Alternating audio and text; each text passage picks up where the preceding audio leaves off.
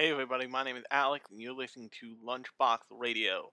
Thanks everybody to listen to who listened to um my last episode which was Into the Grim Dark. If you haven't, check it out. It's about what I call the grim dark anime and I talk about and I was inspired by that show um Ops Asuka, which I watch week to week because I hate myself.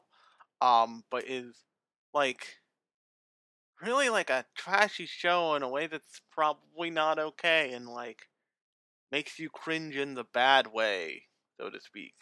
Um, but before we get started, I gotta I gotta let something out because I'm gonna I'm gonna go a little Marc Maron here and say that I have a dog.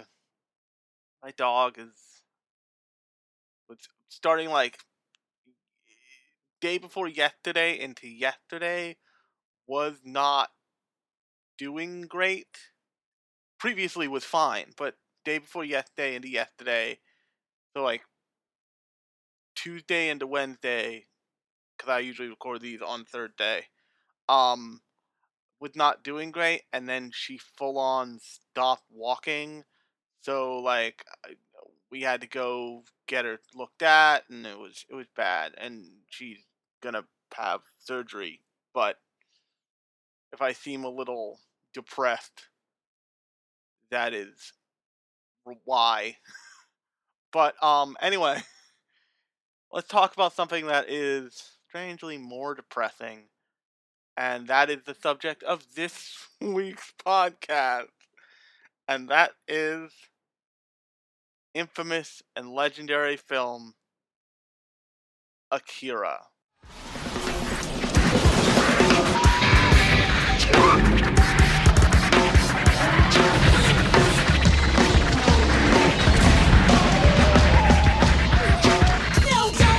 Neo Tokyo is going to change soon. What'd you do? You weird little. Move out! Hands on your heads! This boy's pattern is the key to solving the riddle of Akira's growth pattern process. I don't know who that is! If this situation gets out of hand, that needs to be terminated. Kaneda, what the hell's going on? The plan is in place already. Don't do it! We get to meet Akira again. Akira. Don't hurt anyone else! If you push yourself, you might do irreparable damage. Oh!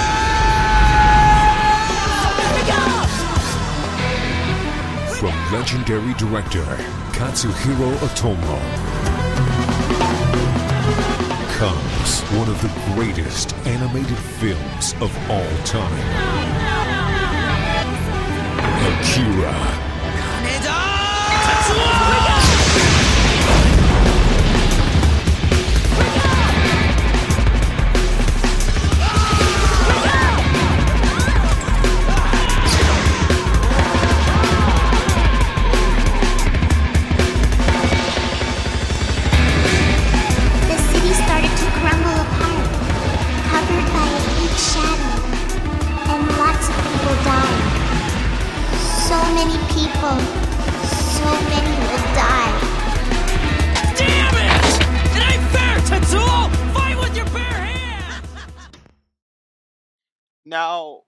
anybody who knows kind of anything cursory about anime, you will probably run into Akira. If you haven't already, I'm actively stunned. Uh, but Akira is one of the two films of the late 80s that kind of gave anime this ultra violent well not not necessarily ultra violent but this kind of like gritty reputation and uh, the other one i've actually talked about on this podcast um technically twice because i talked about the live action ghost in the shell too but the other one is ghost in the shell and ghost in the shell uh, for my money uh, i like ghost in the shell better but that's because it dives into like our deep dark cyberpunk future in a way that Akira doesn't because of what Akira is.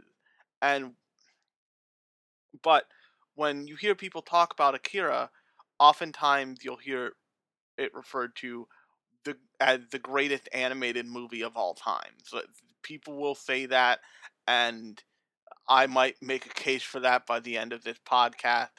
But if you've never seen Akira, a if you're this deep in and you haven't seen Akira, what are you doing, man?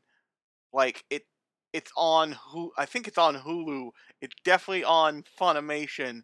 Go watch Akira. Like let watch Akira and let that happen to your face. And the reason why I say let that happen to your face is because so Akira is I think the original manga is about 10 volume not 10 but 6 volumes long. And when I say 6 volumes, I mean big omnibus like before omnibus volumes were a thing volumes like they're like the size of a normal book we're not talking about like a slim $10 manga we're talking about like a $15 investment piece per book basically and this thing has become so akira as a property has become so infamous it will probably be in print for eternity. It just just because of the way it looks of the style it has and to give you an example of how prevalent it is. Uh, and even with a film as insanely popular as Ghost in the Shell, uh, it is not lampooned, it is not imitated by tons and tons of other properties. And what I mean by that is in this film there's a animation cut that where um Kaneda, the main the like the ostensibly the main character, the main protagonist, does this slide on his really fancy red motorcycle, and that slide you can go find that slide in the opening to The Simpsons, in Adventure Time, in Star Wars cartoons, in all kinds of insane things because it is this and the whole movie and this is true of the entire film for Akira. The whole movie is painstakingly hand animated uh, before before I should say the advent of like digital effects. So when you go see um so the mo- the the film Fireworks is a perfect example. Fi- what Fireworks does and for those of you who don't know, I've covered Fireworks in this podcast. You can find it in the feed. It's an anime film that I think came out like two summers ago. But um and it's it's kind of mediocre in my in my opinion, but in Lost people's opinions.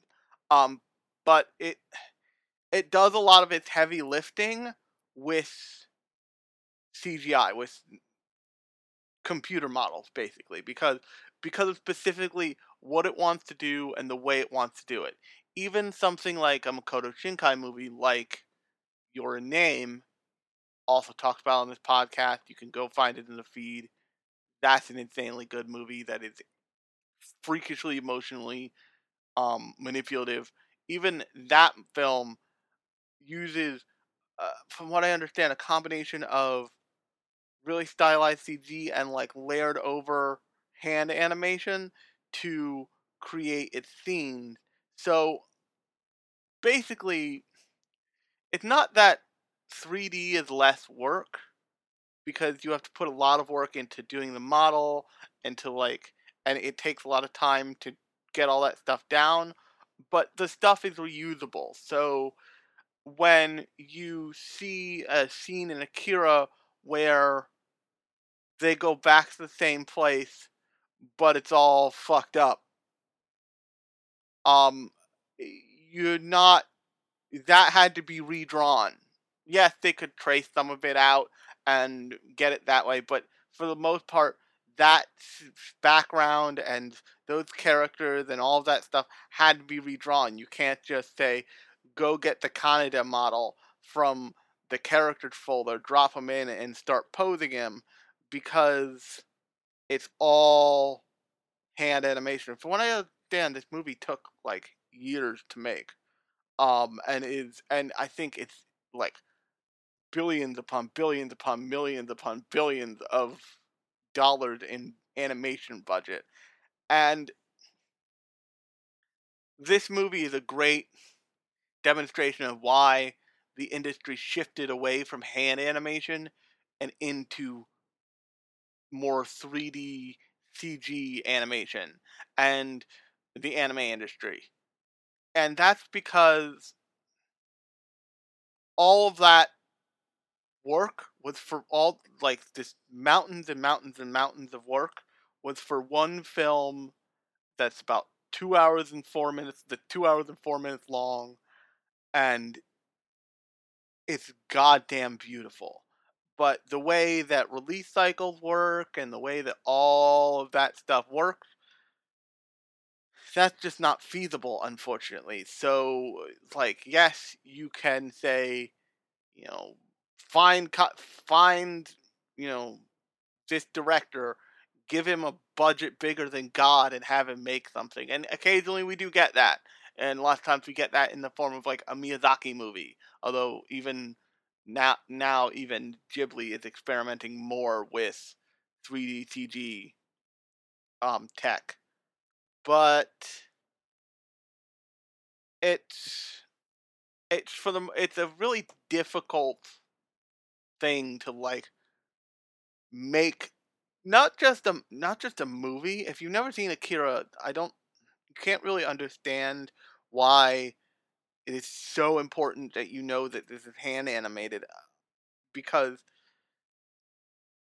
in lots of hand animation you feel you almost feel the constraints of the medium because you feel you feel the walls uh, you feel the you feel the wall you feel the fourth wall and you feel the edge of the tv in a way that's like boom the reality stops here. There's nothing beyond there. Like if you popped your head in looney tunes style and look to the side you just see white and stretching out into, into infinity. But in akira because it's so massive and they stuff every scene especially the scenes that take place in like in the city proper in Neo Tokyo with just piled and piled and piled of visual information in in an attempt to create the kind of visual pollution that cyberpunk, which is the a genre that cribs a lot from Akira, even though I would argue Akira isn't necessarily cyberpunk. Um, I think it's more um hot like high fantasy sci-fi slash cyberpunk, if that makes any sense. And I'll get to why that is in a second, I promise. But they cram all of this stuff into each shot that you see because not because they want to in, like enthrall you in awe and you'd be like, "Oh my god, this is gorgeous." Although that is a side effect. What they're trying to do is they're trying to convey how humanity is kind of piled on top of itself endlessly for decades and then blew itself the fuck up as you see in the beginning of the movie and then piled on top of itself again for another bunch of decades and the you feel that it, it drips from every scene in this movie because everything is like everything has kind of a similar quality to what you see on Earth in Cowboy Bebop. Like stuff is piled on top of each other and stuff is big and cool and neon, but it's also all mildly fucked up. It's all used a little too hard. It's all too it's all used to excess basically. And so I have never read the Akira manga. I have had interest in it, believe me, but I just I don't I don't necessarily have super tons of time right now to read the manga. Although that may change. Um an injured dog you have to sit next to and to make you want to read something. Um but the the film gives a good depiction of what the universe of Akira is like. It is this twice re- this twice rebuilt variation of Neo Tokyo where all the excesses of life, all the hedonism, all the gluttony, all the everything has kind of overflowed throughout the entire city and uh, you get the clear you get the clear understanding that the that man Tokyo is even Neo Tokyo has seen better days. It's bad because there are riots in the streets. There are cults. There are like hooligan biker gangs of which Kaneda and Tetsuo are a part of a particular gang. I don't think they ever give that gang a name in the film proper, but they do talk about their opponent gang, which who are the clowns. And so here's an odd thing that I that just dawned on me, and some of you listening maybe you're like, "Of course, you fucking moron! Of course that's how that happened."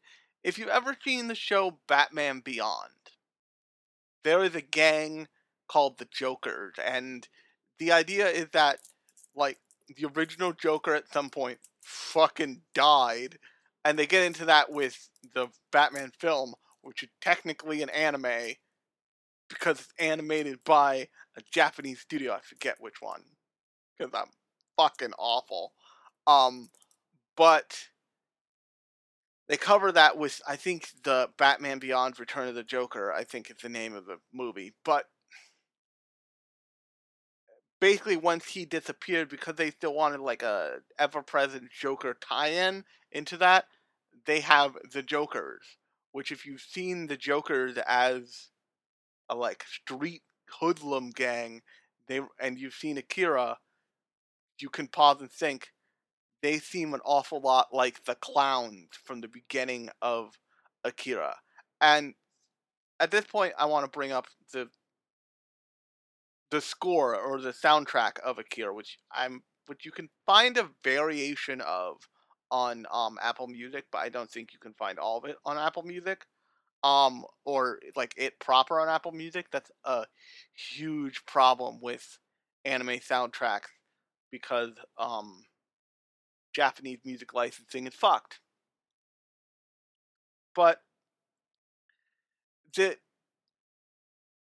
soundtrack for Akira has this very like future tribal feel to it that is whole that isn't wholly unique for anime. Um Ghost in the Shell does it as well. Um so it, it has this by and they use very clearly they're not using necessarily like synthesizers and all of that shit. They're using and they use it sparingly like actual instruments and they're it's just woven together in such a way and woven into the, in and out of the film in such a way where it makes it feel futuristic, which is really fascinating. Um so I am at an impasse here. A spoilers from this point on for Akira. We're gonna talk. I'm gonna talk about the whole damn thing, but also it is difficult to talk about this movie. And if you've seen it, you understand what I mean because lots of people will argue like, "What the fuck is the plot to Akira?"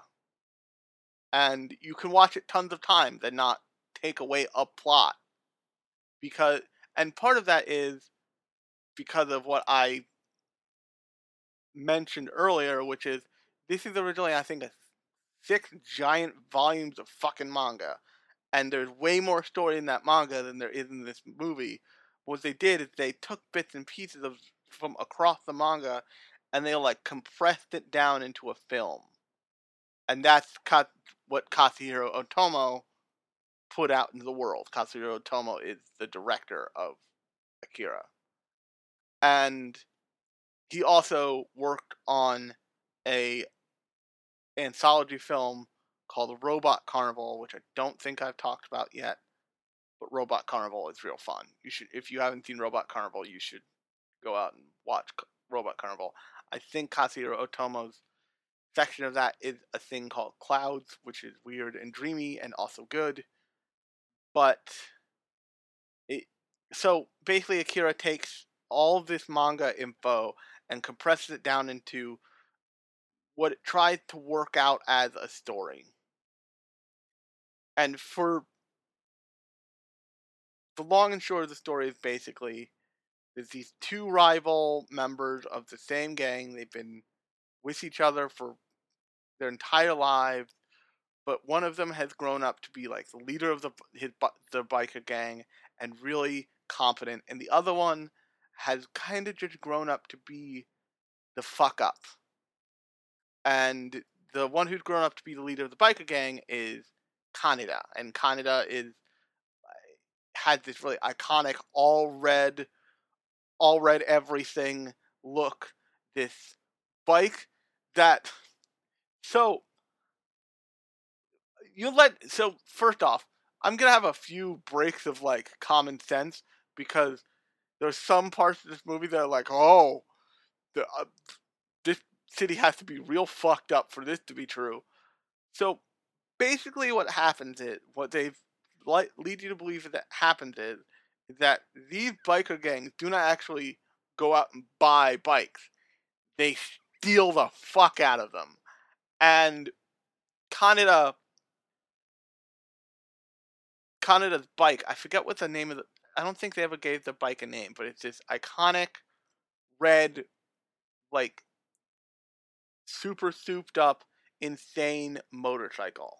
And if you've ever seen the poster for Akira, you've seen the like this red, beautiful, kind of chunky, streamlined motorcycle that he rides, and it's it's like got all these stickers on it, and this is Kaneda's like look and like the like tailored look of him is one of the ways this movie like sells you on it instantly because one of the first shots you see is of Kaneda at a juke at a jukebox and you just see the back of his jacket and it has this pill on it.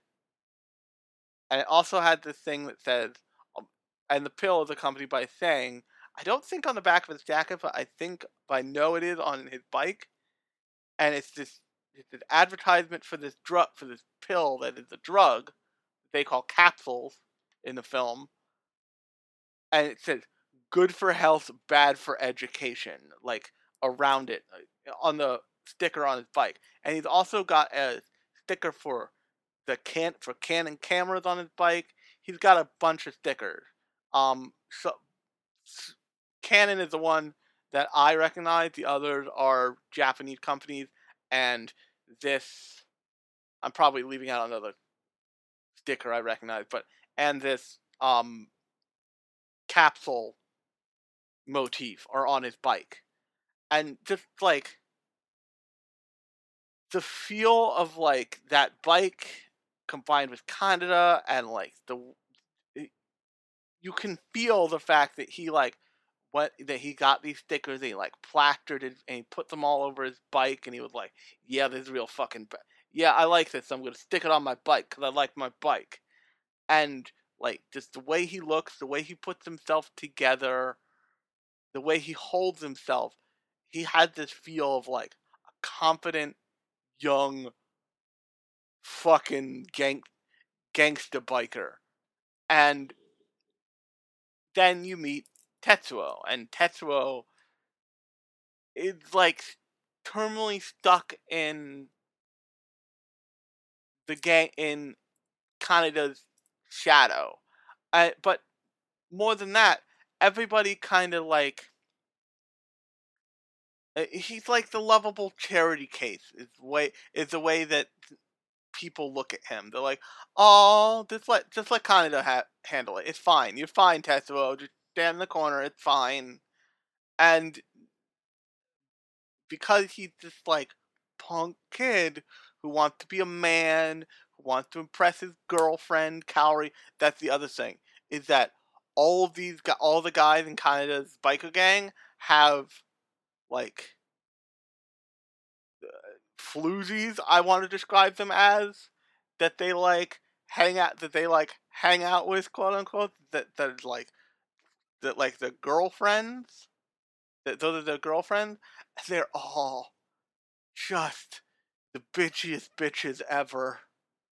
And th- so uh, these kids are all like fucked up delinquents. And when i say fucked up delinquents i mean fucked up delinquents. They seem to have no parents they go to a boarding school they go to like a boarding school in this hellhole of a city and they just kind of like roam the streets at night and like fuck around and hang out in this bar and like do fucking drugs because you're led to believe that like so a, actually a great analogy for this is um the prevalence of CBD. So if you haven't heard of CBD, CBD is a product that they get basically by grinding up the flowers of hemp and like um diluting it in oil and it's just like it's not that it's illegal, but it's also it's based on like a on a opioid product, and it's got heavy connotations of being tied back to pot, which is not legal everywhere in the world, or especially in America, where I where I'm broadcasting from. And in case some of you American listeners are wondering, yes, I have listeners all over the world. Hi, listen, and, and shout out to my listeners in Paris and Tokyo and all that shit. But the so it's a it's a really good analogy for something like the capsule because the capsules are clearly sold by a bar and like people can get stickers of like the capsules and like their logo and like their like the capsules have a logo basically. Like the capsules have like a Coca-Cola like presence. But they're clearly not like a thing that people just go do. Cigarettes are in many ways the same. Um but so like they're like popping pills and running and running drills and killing clowns and the whole world of these kids' lives it's just fucked in a way that is in a way that takes a like decision to commit that is impressive. So another um a great experimentation in just committing to how fucking weird and how fucking deep and dark you can make a show is actually two um versions of this are um Black Lagoon, which I've definitely done an episode on, and I think I've done an episode of Jormungand, but I'm not sure. But those two shows, like they take their premise of like these guys are fucking balls to the wall, evil, like like not evil, but certainly not good people. Like these guys are bad guys that you're following around, and we're just gonna commit to that. Eh, in the same, but Akira doesn't do it in the same way because Akira makes a is one of the few anime where it like makes you understand these kids are kids and like they're doing fucked up shit because they don't have any supervision and th- but they're really only kids like in Akira the adults look like adults the kids look like kids and the blue creepy baby adults look like blue creepy baby adults get with it but so anyway they have this run-in with the clowns where they're beating the shit out of them and then you but at the same time you're following this like dad what you suspect is a dad and his kid running away from the police and police dogs. And spoiler alert, the dad shoots the dogs. But um in but so you kind of come to a head of both situations by seeing the, that the kid is not a little kid. He is like a tiny old ma- blue old man.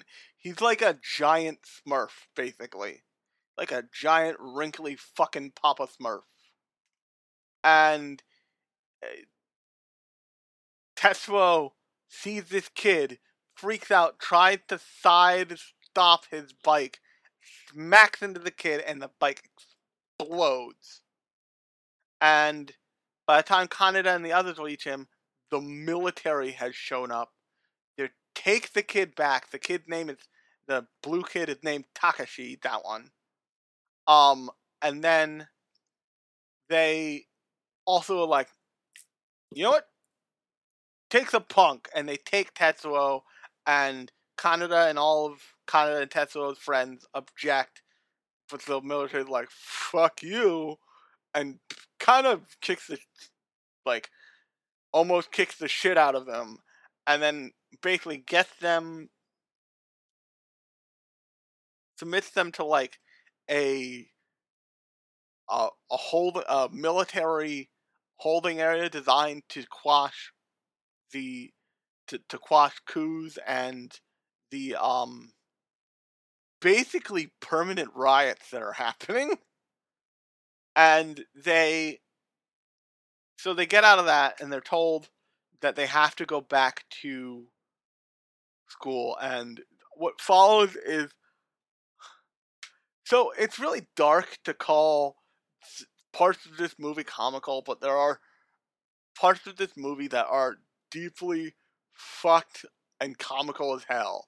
And one of them is when they get back to their school and the school is like totally a school for delinquents like they show the statue in front of the school and it's got like bras and like lipstick drawings and graffiti on it.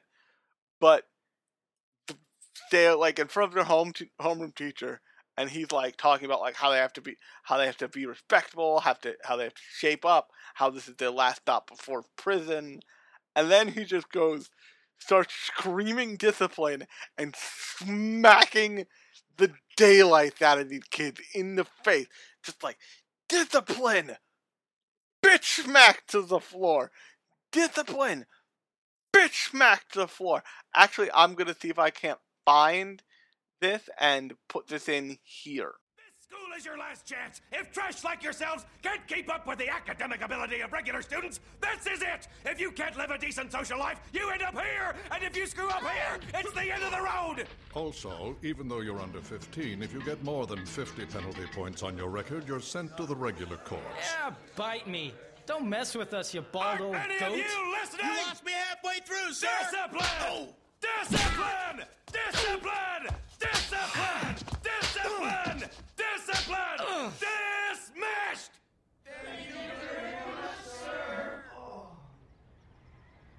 You loser! You and me are gonna go at it someday, We're Jack! gonna remember this, buddy. Yeah, you sick mother! but so that that is a thing that happens and the thing that's great about this movie the thing that's really excellent about this movie is that this movie finds a way to do what great storytelling does at its best which is it advances the plot while letting you know more information about the world you're spending time in. So for example a bad way to do that is something like Naruto, which it had great world building at moments, but at other moments it's just like, oh, we're still here, and they take, and also a thing that anime takes time out of its runtime to do often is it stops and it's like, okay, let me explain this shit to you. And even great anime that everybody likes do this. Ghost in the Shell does it. Ghost in the Shell is basically a whole film of ennui in the digital cyber hellpunk future. Or digital cyberpunk hell- hellscape future rather. But Akira doesn't stop. It it just it presents you with all the information at once, and it and in that way it makes you feel like you're watching a real thing. It makes you feel like you're watching something where no one's gonna stop and, and stare at the camera and go, "This is what's happening. This is why it's happening." Got it memorized? Yeah, I I, I haven't played Kingdom Hearts 3 because I only have a Switch, but I hear that Axel also said got it memorized in that one in Kingdom Hearts 3, like to the camera and like, can you believe this shit? Um, but because of that, it's just it feels so natural and so uninhibited by the fact that like it, it knows that you're missing part of what's happening, but it gets you so caught caught up so quickly in what's happening right now that you're like, I really don't care how Tetsuo and and Kaori met. I just care that they clearly like love each other to death. We'll get to that. Fuck. Um, and that they are like they- they're like do or die. We'll be together forever. And so this is the point I want to bring up here. Is that the crucial difference I that I perceive between Tetsuo and Kaneda is that Kaneda is like this brash like big actions and big meanings and like depiction of a protagonist. But he's also kind of an asshole and the there's a scene in this movie that that happens right after the discipline scene um where they all they all get out of class and they're all like fuck we're going home we're, just gonna go hang out and pretend this fucking never happened and proceed to never go to school again because fuck that asshole um and this is the point which all their like really like fabulously 80s Jane Fonda aerobics video girlfriends like find them. And Kaneda is just like, get the fuck off me, you bitch. Stop being so clingy. And you have to understand, like, one of them slid into a fucking explosion, and the rest of them were detained by the military. like these girls were like, "Oh fuck, you're still alive," and Kaneda's reaction to his girlfriend being like, "Oh fuck, you're still alive. I'm so happy." Is like, "Fuck off, bitch." And uh, but Tetsuo's reaction to Kaori being like, "I didn't know," when Tetsuo escapes his medication room in the in a similar scene to that. Actually, not a similar scene. That comes later. But we'll get to Yeezy. I promise.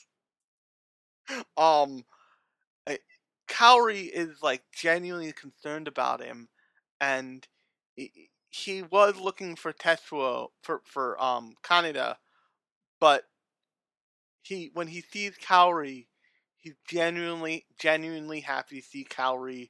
he tells her what happened to the best of his ability and he's like they were fucking with my head they had me in some sort of machine and you see that yes kaneda seems like he's like the scrawny fuck up of the gang but he has a full relationship with his girlfriend. He has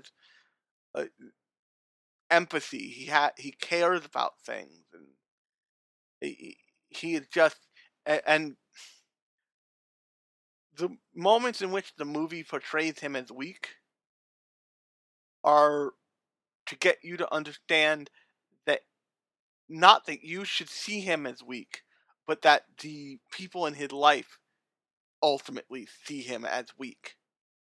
And that the way his life has progressed has like slowly tamped him down over time, over and over and over again, until he is the way he is when we get to him. So, after having a run in with like with bikers and eh, he is reunited with Kaneda, you at the they these bikers basically attack and attempt to rape Kaori. Uh, they also attack Kaneda, um, Tetsuo because Tetsuo had taken Kaneda's bike, and at and there a point at which Kaneda is like, "My bike's too much for you" in the beginning of the film, and you're taking to mean like that's just two old friends fucking with each other. But when Tetsuo's riding the bike, he's like, or driving, or riding the bike, I guess is the right word. He's like slowly figuring out, like, oh, this bike is fucking weird. And he says that, like, the motor can't drop below 500 RPMs even when you're changing gears, which means that it takes real skill to ride Kaneda to, for Kaneda to like just ride his motorcycle, especially as good as as well as he does, and the whole so they so Kaneda catches up with them, and they beat the shit out of the clowns that like found them, and then they have another scene where you see Kaori waking up in the background, and she's all fucked up and bloodied and like with a fat lip, a black eye. They ripped her top off, and she got she got a ja- she got not kind of a jacket on, but a jacket on, and Tetsuo is kicking the shit out of the clown that like tried to rape Kaori, and Kaneda says, "Stop it! Stop it now!" You're gonna kill him. Is that what you want? Are you sure that's what you want? And in that moment, in that scene, you realize that Kaneda and Tetsuo are are really friends. It's not just Tetsuo is this weakling who clung to Kaneda for his entire life. It's that they are actually friends. It's that they're actually like really good friends. But because Kaneda is so headstrong and so type A protagonisty, basically, Tetsuo had developed this inferiority complex because he feels like he can't stand up for himself. He feels like he can't he can't be a man in the way that this in the way that it it typically means to be a man. And in in in Kaneda's defense, I think that he it's fine with the way Tetsuo is, and that he doesn't mean to like fuck to make him feel so bad when he fucks with him he's just like he's doing the same thing. He's just better at it. He's trying to be a man. He's trying to like be macho and like be a, a like well-meaning dirtbag basically. And as a but as a result, Tetsuo has this huge inferiority complex, and the way that comes back comes to like mean something in the movie is it turns out that Kaneda, that Tetsuo is like Takashi, the giant Papa Smurf. Um, which when I say giant, I mean like toddler size Papa Smurf, but older.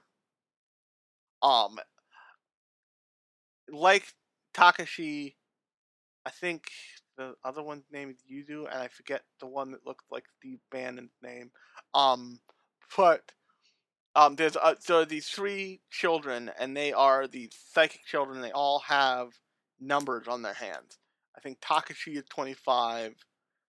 The girl is like, no, the girl is 25, Takashi is 26.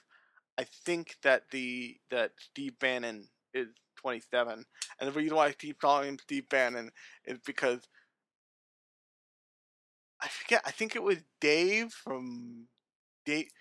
I think it was no, it wasn't Dave. It was um Joel from Dave and Joel from Fat from Fast Karate. Um, from Fat Karate for the Gentleman, uh, another podcast, said something about Steve Bannon and Akira, or I did to him on Twitter, and then he laughed, I laughed, and then I went down the dark path of photoshopping Steve Bannon's head onto the top of the like um kid the on top of the blue kid from Akira that's in the wheelchair. And that lives on my phone somewhere. Um I might post that to Instagram again and be like, hey, I made this. But they are all not successful, but um not unsuccessful experiment experimentally developed by the military psychics. And there was this big explosion in the beginning of the movie that takes place like 10 years before you encounter the proper story. And then there was another big explosion that was led to believe you're led to believe was World War 3 um or you're told with World War 3 but um basically the first big explosion, the first big event of the movie is was the death of the titular character of the movie, Akira. And Akira was the 28th child, the 28th child. He was the 28th subject of this big weird experimental thing of turning kids into psychics that could be used as weapons for the military.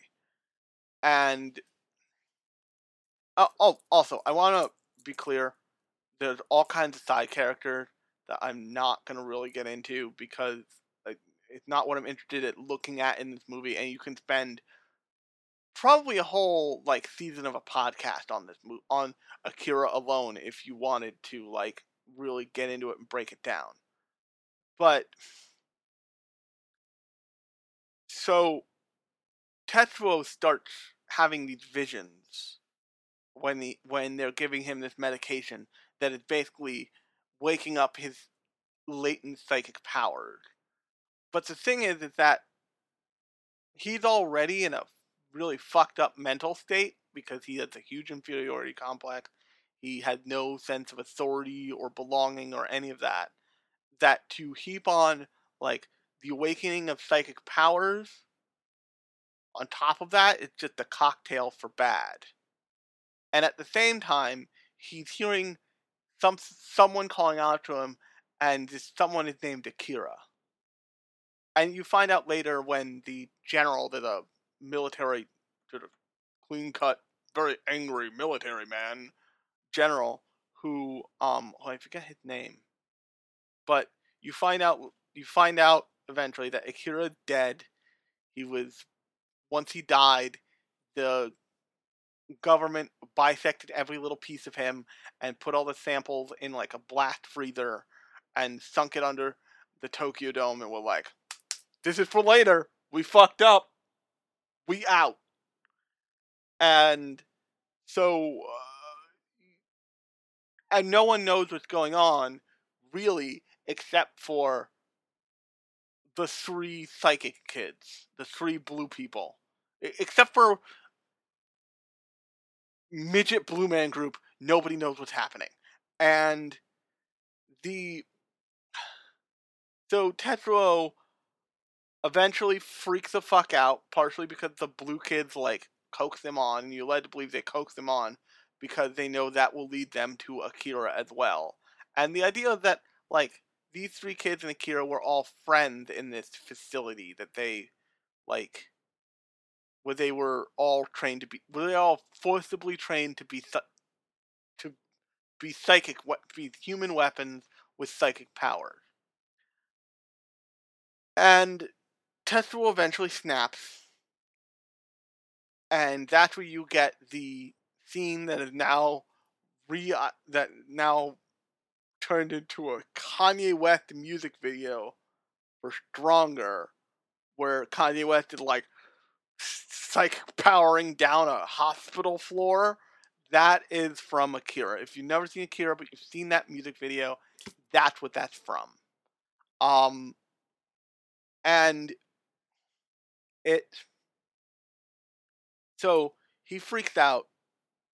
He eventually be- figures out that he has enough psychic power to basically be invincible. And he decides to go find Akira. And the colonel is freaking out. The colonel's like, yo, I gotta go stop this fucker because he's gonna murder us all, which he's not wrong.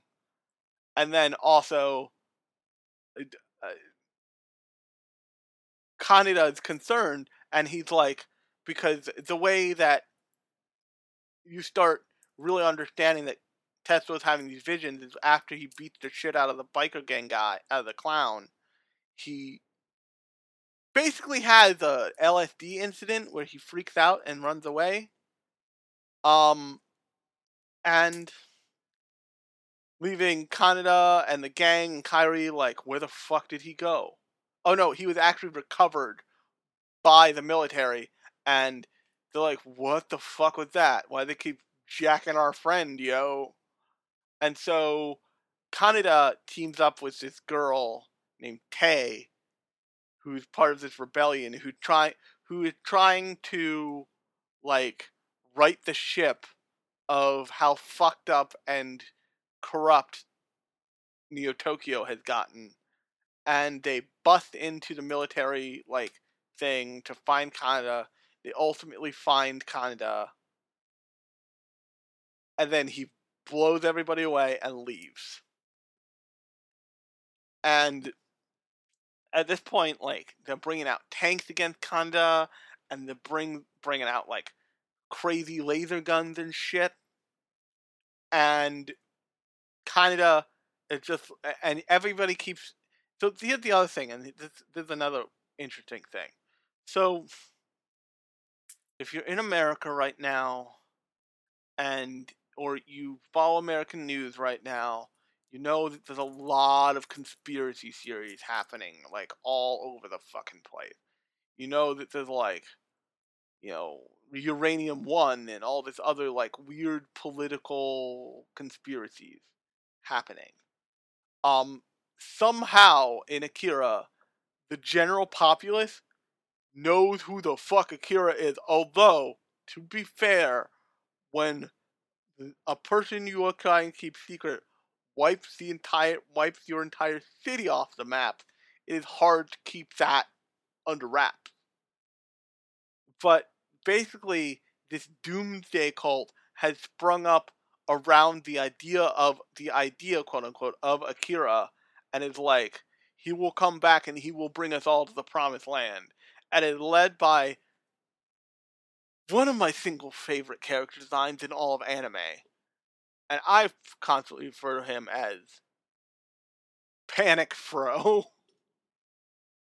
And it's just this priest with like the tiny Chinese, um, circular Chinese, the Shinto priest with these tiny circular Chinese merchant glasses on, and like this big ass afro with these like Splatoon female inkling like pigtails coming out of it, and he's just like Buddhist style praying to Akira to save them all. Eventually, he fucking slides into a ditch and dies because that's the way this movie goes.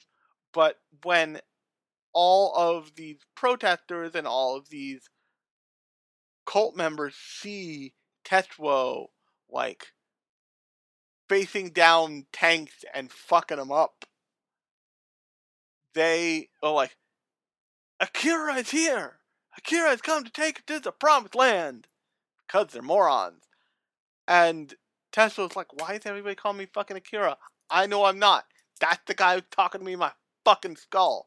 And he flies off, goes to Tokyo Dome, busts open the blast freezer, and finds that Akira is a bunch of jars. As at this point, when he has his first run in with Kaneda, and Kaneda cuts his arm off. And he uses his psychic powers to make this badass robo arm, which slowly, but his powers don't stop there. They start trying to absorb everything. And ultimately, he turns into another iconic scene of this of this anime, which is Baby Tetsuo, which is like so. Have you ever seen the mad scientist, um, Shinigami Squad head from, um, Bleach? His his special sword, like the one that turns into the giant science murder baby, is based off of the Akira, like like Tetsuo turning into that giant the giant goo baby, basically that cons that like reaches out and like consumes every and like absorbs basically everything. And this is where you get the iconic like sound clip of them yelling, Kaneda! Tetsuo! Over and over and over and over again. And um, if I liked Johnny Yong Bosch, I would feel bad for his throat for having to do that 900 times. But I don't. Because Johnny Yong Bosch plays Kaneda. Um, not for that reason. I just think Johnny Yong Bosch kind of an asshole. But um, that's the feeling I get. But um, so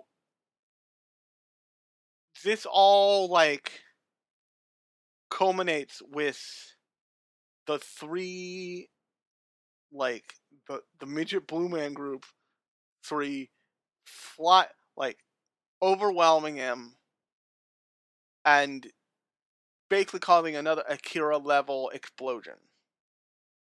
At the end of which there are actually people like so the other thing I should mention is people live through this shit. So um Kaneda's left alive and he's left alive with Tay and they have to like rebuild the world basically. Now, I know that took me a long time to get through because I stopped to like ramble and all that shit. But that's like the story. There's lots of stuff surrounding that. And you, like I said, you could probably spend at least an uh, an entire season if you really wanted to breaking down Akira as a film, like brick by brick. But I don't really think that's useful. And so there is this fetishism, I'm gonna call it, about anime about animators and a- animators and animation. I should be clear, animated and animation by people who don't do it for a living, by people and by people who either understand it conceptually or they don't or they aren't capable of doing it and they like they have some idea but they don't have any desire to do it themselves but they have this idea of like you know art is great because great art is great is the way i would put it and that manifests in things like um sakuga fans and fans of whole studios like the cult that like surrounds studio trigger where they think like studio trigger the end all be all the best and there are tons of people like this. I encounter them all the time but and some of that is warranted some of that is like believe me i love anime and i uh, i do a podcast about it every day for the past like three years of some insane shit um for past longer than that past like whenever i graduate close to whenever i graduate past a lot of years but lots of times people forget to just sit and appreciate something to just experience something because they want to get so like down to a granular level and like dissect it and study it and like try try to understand what it's made of without really appreciating it as a thing. And so a while back there was um like I want to say a month ago there was this thing on Twitter that was going around on Twitter and it was um the director of Mission Impossible Fallout and Tom Cruise telling basically the world how to turn off motion smoothing from their from their on their t- home televisions. And their reasoning is sound and good in that motion smoothing fucks everything up. Like if you're watching motion smoothing is like was like invented so people could show sports on TV in electronic storage. It's not actually meant for you to fucking watch anything on it it is basically like the store display setting for TVs. And their main their reason for this was we made we make all these directors and actors and people pour their lives into these movies. And you get home and your TV fucks it the hell up. We want to make sure that you get the best possible experience watching our movie. And what I found interesting was eh, they could have gone into like this is the craft of making movies. This is why you need to like love it, and this is what how important this craft is, and all this other stuff. But no, they stuck to a very simple message, and they said, "We want you to see the movie in its best light. Here's how you do that. Go." And oftentimes art is obscured and studied and like rolled around so much to the point where it's like you feel like you're being told not to not to just stand and appreciate it you're being told to stand and study and understand it and the two can be different because as much as you might understand the technical stuff behind a um, Leonardo da Vinci sketch, eh, you might not enjoy it. You might appreciate that it exists, but you might not actually enjoy it. And it's important to realize that difference because I genuinely enjoy Akira. I I understand that like tons of everything went into that, but I have a, I have only a few moments where my like understanding of animation, understanding of the Herculean task of creating Akira pops me out of watching that movie and I'm like, whoa. They did all of this. And it, it's it's important for people to really get into something and really appreciate it and appreciate it for what it is and not not have to treat the thing like you're going to be tested on it later. Constantly, eh, one of the most interesting things that I think Akira does is at the beginning of the movie. It gives a whole white screen to tell you Katsuhiro Otomo directed this movie. The movie is literally telling you who the director is up front in a way that you can't miss it. You do not need to do anything to know who directed this movie other than go watch it from end to end, and you will know. And you don't need to know, but you also don't need to know that Gainax was one of the assisting studios on this movie, which is insane. That, you know, all of these different people worked on it because at their core, any form of entertainment just wants you to enjoy it. If you take away from it that this person or that person worked on it, great. But that's not the primary goal. If you're going through your anime fandom right now and you're like, well, like I know about this voice actor and this voice actress and this director and that director and this manga artist and that manga artist, how how much do you actually enjoy those people's work? How much do you time do you spend watching the work, watching or reading or experiencing the work, as opposed to researching it? To give you a good example, uh, when I watched Kill la Kill, I did that for this for this um podcast. You can go find the link in the description.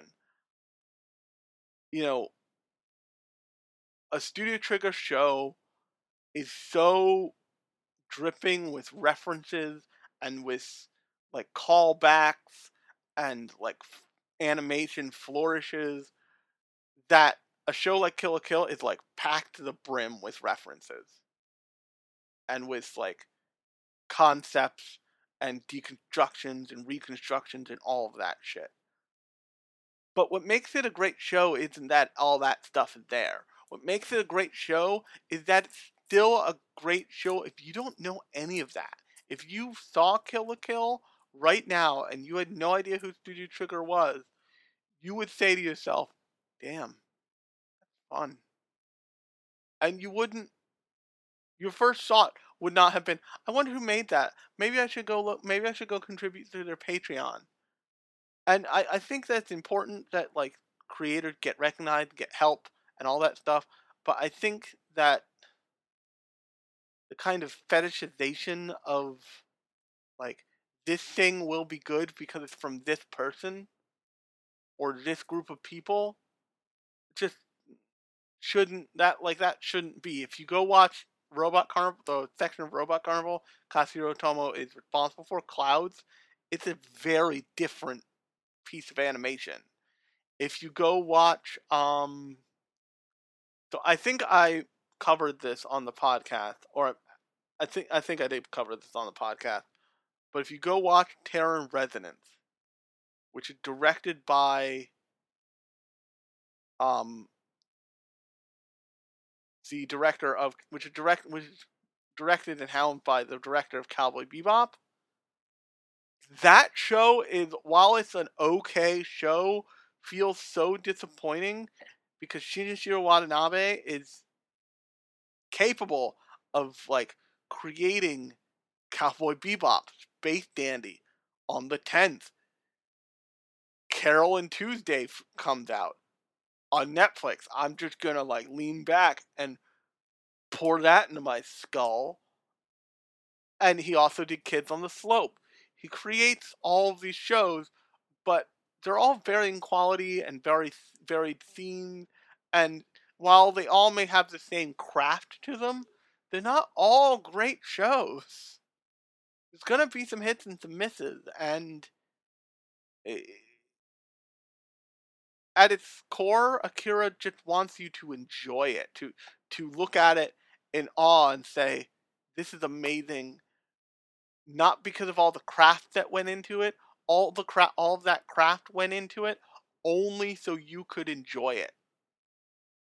If you become obsessed with like who did the soundtrack, who animated these keyframes, who animated those keyframes, who did this Sakuga moment, who animated the bike sequence, if I was insane, this would be the point at which I tell you who, who animated the bike sequence, but I do not know.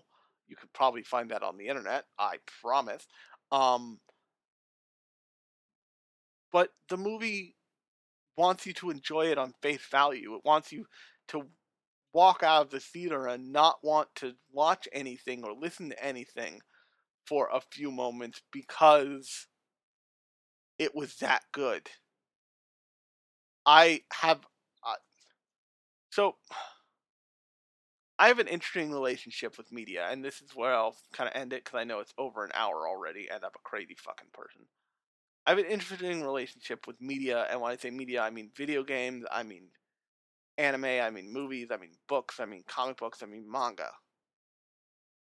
In that, it's really easy for me to hook myself into a story, and I become really like watching that stuff affects me. Even the dumbest shit affects me. Uh, so, to give you an example, I give a shit about the characters in Spec Ops Oscar. I shouldn't. If you wonder why, listen to the previous episode of this podcast. I give a shit about, to some extent, the characters of Black Clover. Not the main character, he can suck a dick, but the characters around him, I kind of care about because I'm I'm gullible, I guess. But what I'm saying is, is that like I, well, I don't leave my feelings with an anime once I click it off, and that is true for, I would bet, the majority of people listening to this right now.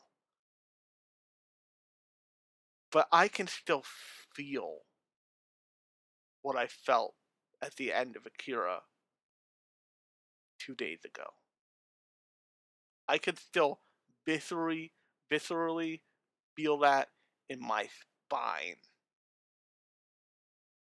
I try not to watch one of my favorite anime of all time too much, Eureka 7, because the middle of that show spirals me into a depression so hard that people are like, What's wrong with Alex? Is he suicidal? And then my friend Lauren, hi Lauren, is like, No, he's just in the middle of Eureka seven, like he'll get through it and he'll be happy. But in the middle of that show, he tends to take a take a dark road. And I I think that Akira does gets at this feeling of friendship and the complexity of friendships and the complexity of imperfect friendships because there are no perfect friendships in like one of the most amazing ways I've ever seen. And on that note, if you like this episode, please subscribe to the podcast. Leave me a five star rating on your podcatcher of choice, whatever app you listen to this on. Um, you can check out a lot of the other episodes um, on my web portal, my website, lunchboxpublishing.com. There'll be a link in the description to that. Um, but until next time, I have been Alex. You've been listening to Lunchbox Radio, and I'll talk to you later.